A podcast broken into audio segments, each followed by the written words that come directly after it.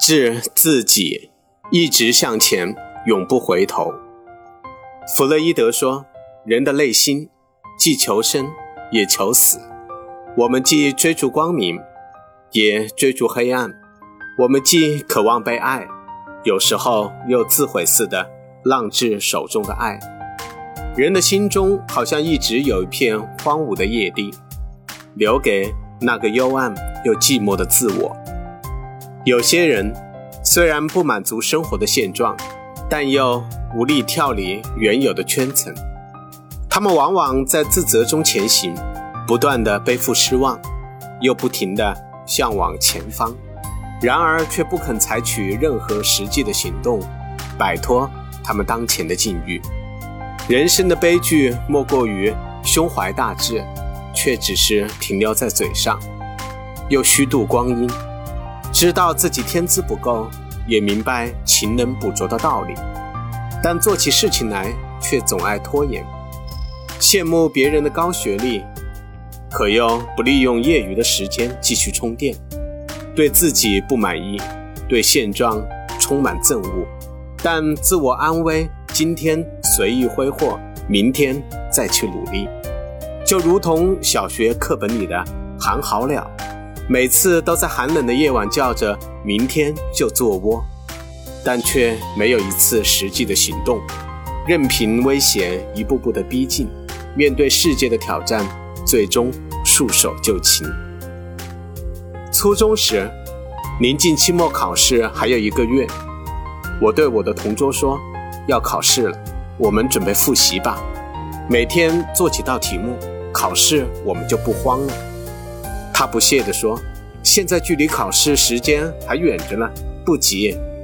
离考试还有三天时，我又提醒他：马上就考试了，你怎么还不复习啊？”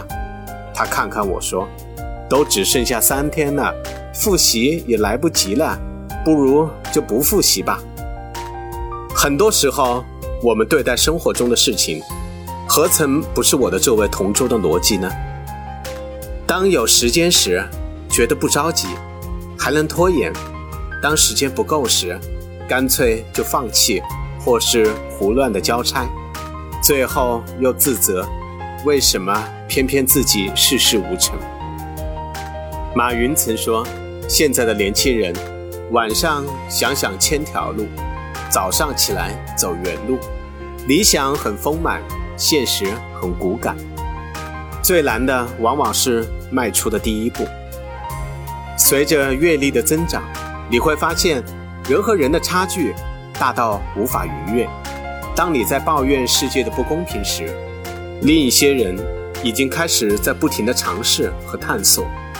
每年的毕业季，大家都在探讨一个社会现象：为什么那些著名的企业只喜欢要那些知名大学的学生？非名校毕业的同学表示不服。当年。我也曾经觉得很不服气，非知名大学也有优秀的学生，为什么要一棒子打死呢？进入社会多年后，我终于明白这个道理。其实那些知名的企业看重的并不是你的成绩，而是你在那些知名大学中所养成的内在的拼搏精神。在那些著名的大学里，往往更能形成积极向上的精神。和不屈不挠的品质，你周边的人努力的程度，逼着你不得不提高对自己的要求。世界上最可怕的事情是，比你聪明的人比你还要努力。那些叫得上名号的大佬，与众不同的背后，往往是不为常人所知的辛苦。这世界上大致有两拨人，一拨人昼夜不停的运转，一拨人。清晨起床，忽然就发现这个世界变了。而我们大部分人的常态是，稍微一努力就感动了自己。下班后看几页书，就觉得自己特别上进。遇见一点挫折就郁郁寡欢，仿佛被整个世界所抛弃。羡慕别人成功的生活，却总也无法突破自己的瓶颈。人的一生。就像一场盛大的马拉松，刚出发时摩肩接踵，人山人海，但只要坚持，你会发现，你已经是处于众人的前列了。即使不是第一名，也不够出众，但只要我们不放弃自己，你就是成功者。